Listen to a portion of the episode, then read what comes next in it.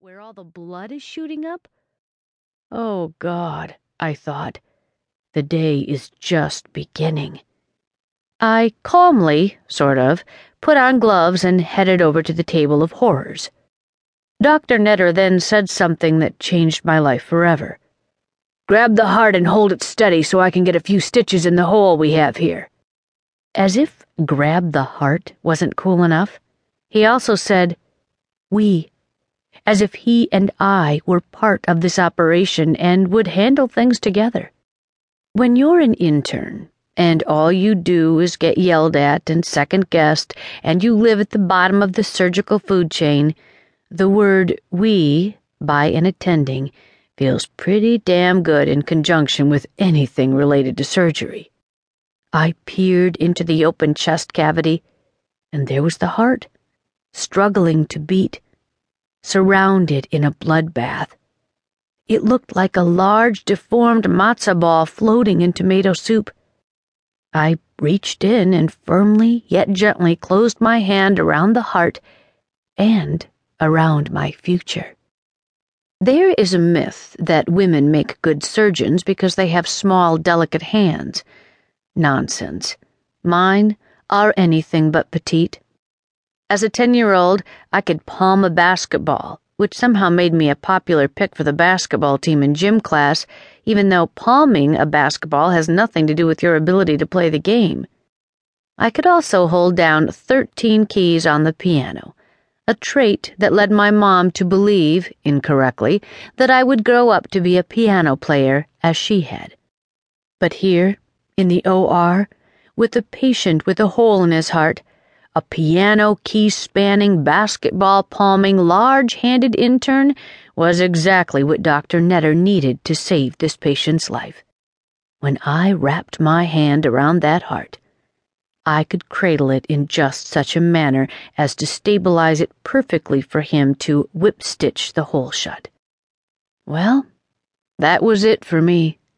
Love at first sight. Love at first touch. I knew that this was exactly what I wanted to do to touch the human heart every day. It was the most amazing thing, the human heart. Firm and soft at the same time as it beat in my hand, trying to get free of my grip. When the heart muscle contracts, it becomes firm with the vigor of expelling blood with all its might. When the heart muscle relaxes, it softens and becomes flaccid to allow blood to gently flow into its chambers. Both functions are diametrically opposed, and yet work in concert for one purpose and one purpose only to sustain life. And so I found myself holding this beautiful heart and being inspired. I asked Dr. Netter, Do you do this every day? What? He said, a little annoyed that I would be talking during such a critical time in the operation. Touch the heart, I said.